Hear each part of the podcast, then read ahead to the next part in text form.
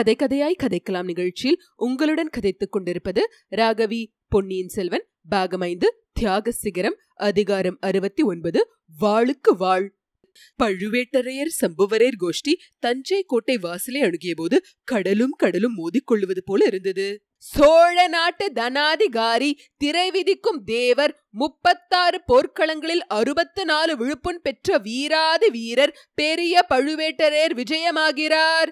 என்பது போன்ற விருதுகளை ஒவ்வொரு சிற்றரசருக்காகவும் கட்டியம் கூறுவோர் கர்ஜித்து முழங்கினார்கள். அவ்விதமே கொடும்பாளூர் வேளார் திருக்கோவலூர் மலையமான் முதலியோருக்குரிய விருதுகள் முழங்கப்பட்டன. இடையிடையே முரசங்களும் சங்கங்களும் முழங்கின. கோட்டை சுவர்கள் எதிரொலி செய்தன. கோட்டை வாசலில் நின்ற சேனாதிபதி பெரிய வேளார் மலையமான் முதன் மந்திரி முதலியோர் கீழே நின்று கொண்டிருந்தபடியால் பழுவேட்டரர்களும் தத்தம் வாகனங்களின் மீதிருந்து இறங்க வேண்டியதாயிற்று. தங்களை வாகனங்களிலிருந்து இறங்க செய்து கோட்டைக்குள் நடத்தி அழைத்து போவதற்காகவே அவ்வாறு சேனாதிபதி முதலியவர்கள் வரவேற்கும் பாவனையில் கோட்டை வாசலில் நின்றதாக சின்ன பழுவேட்டரர் எண்ணினார். அவ்வாறே மற்றவர்களிடமும் கூறினார்.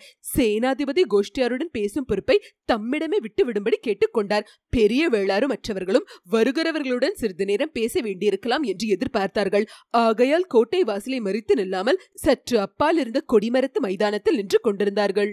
சிற்றரசர்கள் வாகனங்களிலிருந்து அவர்களை அணுகி வந்ததும் சேனாதிபதி பெரிய வேளார் வருக வருக சோழ ராஜ்யத்தை தாங்கி நிற்கும் அஷ்டதிக்கு கஜங்களை யுத்த சிற்றரசர்களே வருக உங்கள் வரவினால் சோழ ராஜ்யத்துக்கும் சோழ குலத்துக்கும் நன்மை உண்டாகுக என்றார். உடனே சின்ன பழுவேட்டரேர் ஹாமையா எங்கள் வருகையினால் சோழ ராஜ்யத்துக்கு நன்மை உண்டாகுக அது போலவே தங்கள் போகையினாலும் நன்மை விளைக என்றதும் பெரிய வேளாரின் கண்கள் சிவந்தன. ஐயா சோழ ராஜ்யத்தின் செழிப்புக்காகவும் சோழ குலத்தின் புகழுக்காகவும் நாலா திசைகளிலும் போகுவதுதான் கொடும்பாளூர் வேளார் குலத்தின் வழக்கம். என் அருமை சகோதரன் பராந்தக சிறிய வேளான் ஈழத்து போர்க்களத்தில் உயிர் நீத்ததை உலகமெல்லாம் அறியும். நானும் சில நாளைக்கு முன்பு வரை ஈழ நாட்டிலேதான் இருந்தேன். குண்டு சட்டியில் குதிரையோட்டும் கலையை எங்கள் குலத்தார் அறியார்கள். கோட்டை சுவர்களுக்குள்ளே பத்திரமாக இருந்து கொண்டு அரண்மனை அந்த புறங்களையும் பொக்கிஷ நிலவரைகளையும் காத்து கொண்டிருக்கும் வழக்கத்தையும் நாங்கள் அறியும். உங்கள் வருகையினாலும் என்னுடைய போகையினாலும் சோழ குலம் நன்மையுறுவது உறுதியானால் பின்னர் ஒரு கணமும் இங்கு நிற்க மாட்டேன். என்று பெரிய வேளர் கர்ஜித்தார். இச்சமயம் முதன்மந்திரி அனிருதர் தலையிட்டு மன்னர் குல தோன்றர்களே உங்கள் எல்லோருடைய வரவும் சோழ நாட்டிற்கு நன்மையே தரும் என்பதில் ஐயம் என்ன? நீங்கள் ஒவ்வொருவருமே சோழ ராஜ்யத்தின் மேன்மை கருதி தலைமுறை தலைமுறையாக பாடுபட்டவர்கள். சோழ குலத்துக்கு உயிரை கொடுத்தவர்கள் உங்கள் ஒவ்வொருவருடைய பரம்பரையிலும் உண்டு. இப்போதும் இனி எப்போதும் சோழ நாட்டுக்கு உங்கள் கூட்டுறவும் சேவையும் தேவையா இருக்கும் இதனாலேயே பராந்தக சுந்தர சோழ சக்கரவர்த்தி உங்களுக்குள் நேர்ந்துள்ள வேற்றுமையை குறித்து வருந்துகிறார். தமது அரு அருமை புதல்வர் வீர பாண்டியன் தலை கொண்ட வீராதி வீரர் ஆதித்த கரிகாலர் அகால மரணம் அடைந்த பெருந்துயரத்தை மறந்து உங்களையெல்லாம் ஒருமிக்க அழைத்திருக்கிறார். பட்டத்து உரிமை பற்றியும் மற்ற எல்லா பிரச்சனைகளை பற்றியும் சக்கரவர்த்தியின் முன்னிலையில் சமாதானமாக பேசி முடிவு செய்து கொள்ளலாம். மன்னர் பெருமக்களே உங்களை எல்லாம் பெரிதும் வேண்டிக் கொள்கிறேன். மூத்த புதல்வரை பறிகொடுத்து துயரத்தில் ஆழ்ந்திருக்கும் சக்கரவர்த்தியின் உள்ளத்தை உங்கள் பூசல்களினால் புண்படுத்தாதீர்கள் என்று என்று கேட்டுக்கொண்டார். இந்த வார்த்தைகள் அங்கே கூடியிருந்த எல்லோருடைய மனத்திலும் தைத்தன. தங்களுடைய சொந்த கோபதாபங்களை எல்லாம் வெளிப்படுத்திக் கொள்வதற்கு இது தக்க சமயமல்ல என்பதை உணர்ந்தார்கள். உடனே சின்ன பழுவேட்டரையர் முதன் மந்திரி சக்கரவர்த்தியின் விருப்பத்தின்படி நாங்கள் நடந்து கொள்ள சித்தமாயிருக்கிறோம். சக்கரவர்த்தியின் தரிசனம் எங்களுக்கு எப்போது கிடைக்கும்? இன்று இரவே பார்க்க முடியுமா? சக்கரவர்த்தியின் விருப்பத்தை அவருடைய வாய்மொழியாக நேரில் தெரிந்து கொள்ள விரும்புகிறோம் என்றார். தளபதி தங்கள் விருப்பம் நியாயமான விருப்பம்தான். அது நிறைவேறும் என்பதிலும் சந்தேகமில்லை. ஆனால் சக்கரவர்த்தியின் உடல்நிலையும் மனநிலையும் நீங்கள் எல்லாரும் அறிந்தவை. இரவு வந்தால் சக்கரவர்த்தியின் உடல் வேதனையும் மனவேதனையும் அதிகமாகின்றன. மேலும் சிற்றரசர்களுடன் பட்டத்து உரிமையை பற்றி பேசுவதற்கு முன்னால் சக்கரவர்த்தி செம்பியன் மாதேவியிடம் முடிவாக பேச விரும்புகிறார்.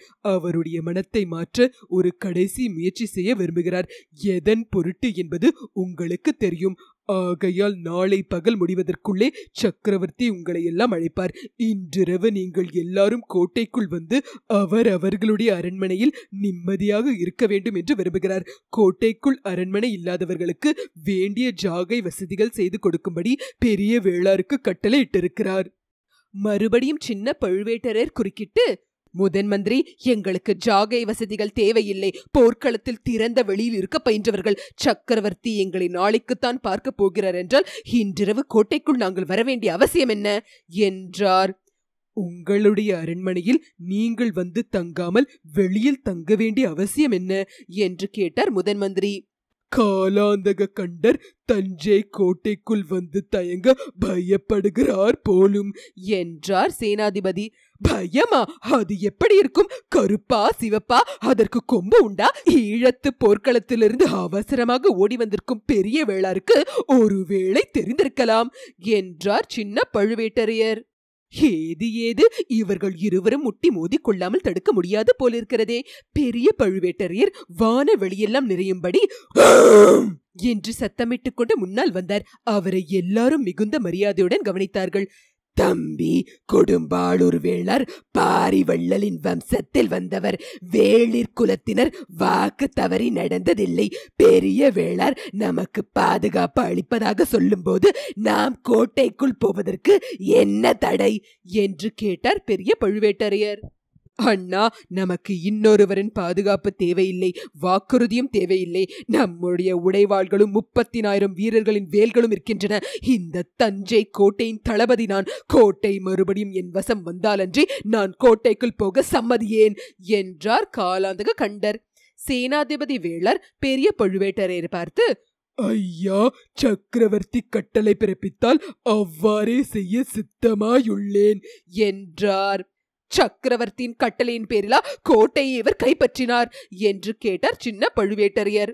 இல்லை வாளின் பலத்தை கொண்டு இந்த கோட்டையை கைப்பற்றினேன் என்றார் வேளார்.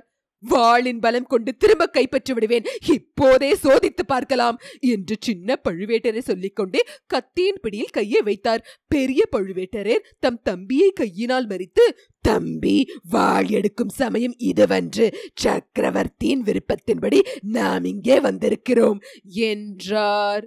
அண்ணா கோட்டைக்குள் புகுந்ததும் அவர் நம்மை சிறைப்படுத்த மாட்டார் என்பது என்ன நிச்சயம்? சக்கரவர்த்தியின் கட்டளையை எதிர்பாராமல் திடீரென்று கோட்டை தாக்கி கைப்பற்றியவரை எப்படி நம்ப சொல்லுகிறீர்கள்? என்று கேட்டார் சின்ன பழுவேட்டரர்.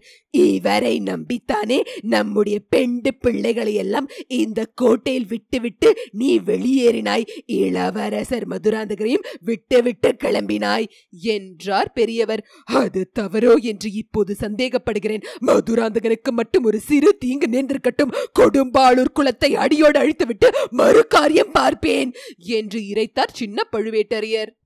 இதுவரையில் அலட்சியமாய் பேசி வந்த சேனாதிபதி பூதி விக்ரமகேசரிக்கு இப்போது கடும் கோபம் வந்துவிட்டது. அந்த இடத்தில் ஒரு பெரிய விபரீதமான மோதல் அடுத்த கணமே ஏற்பட்டிருக்க கூடும் நல்ல வேளையாக அந்த சமயத்தில் கோட்டை வாசலில் ஏதோ கலகலப்பு ஏற்பட்டது. எல்லாருடைய கவனமும் அங்கே சென்றது. சற்று முன்னால் முதன் மந்திரி அனிருதர் தம்மை சமிகையினால் அழைத்த ஆழ்வார்க்கடியானிடம் சென்றிருந்தார். அவன் ஏதோ அவரிடம் ரகசிய செய்தி கூறினான். அதை கேட்டுவிட்டு அவர் பழுவேட்டரர்களும் பெரிய வேளாரும் நின்ற இடத்தை அணுகி வந்தார். வரும்போது சின்ன பழுவேட்டரர் மதுராந்தக தேவரை பற்றி கூறிய வார்த்தைகள் அவர் காதில் விழுந்தன.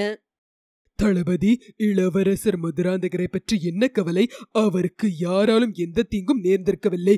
மதுராந்தக தேவரும் அவருடைய அன்னை செம்பியன் மாதேவியும் கோட்டைக்கு வெளியே சென்றிருக்கிறார்கள். திருக்கோவிலுக்கு புஷ்ப கைங்கரியம் செய்யும் சேந்த நமுதனை பார்க்க போயிருக்கிறார்கள் என்று முதன் மந்திரி கூறுவதற்குள் காலாந்தக கண்டர் குறுக்கிட்டார். ஆமாம் தாயும் மகனும் கோட்டைக்கு வெளியே வந்தார்கள். ஆனால் தாய் மட்டும்தான் கோட்டைக்குள் திரும்பி சென்றார் என்றார் சின்ன பழுவேட்டரர். ஆஹா அது உங்களுக்கு எப்படி தெரிந்தது? என்றார் முதன் மந்திரி. முதன் மந்திரி உங்களிடம் மட்டும்தான் கெட்டிக்கார ஒற்றர்கள் உண்டு என்று நினைத்தீர்களா? வெளியே வந்த மதுராந்தக தேவர் திரும்பி கோட்டைக்குள்ளே போகவில்லை. அதன் காரணத்தை நான் அறிய வேண்டும் என்றார் சின்ன பழுவேட்டரர். முதன் மந்திரின் முகத்தில் புன்னகை மலர்ந்தது. அதே சமயத்தில் கோட்டை வாசலில் இளவரசர் மதுராந்தக தேவர் வாழ்க வாழ்க! என்று கோஷங்கள் எழுந்தன. எல்லாரும் கோஷங்கள் வந்த அந்த திசை அவளோடு நோக்கினார்கள். கோட்டை வாசலுக்குள் பிரவேசித்துக் கொண்டிருந்த யானையின் மீது இளவரசி கிரீடமும் பிற ஆபரணங்களும் அணிந்து கொண்டு மதுராந்தகர் வீற்றிருந்தார். யானைக்கு பக்கத்தில் மூடு பல்லக்கு ஒன்று ஊர்ந்து சென்றது.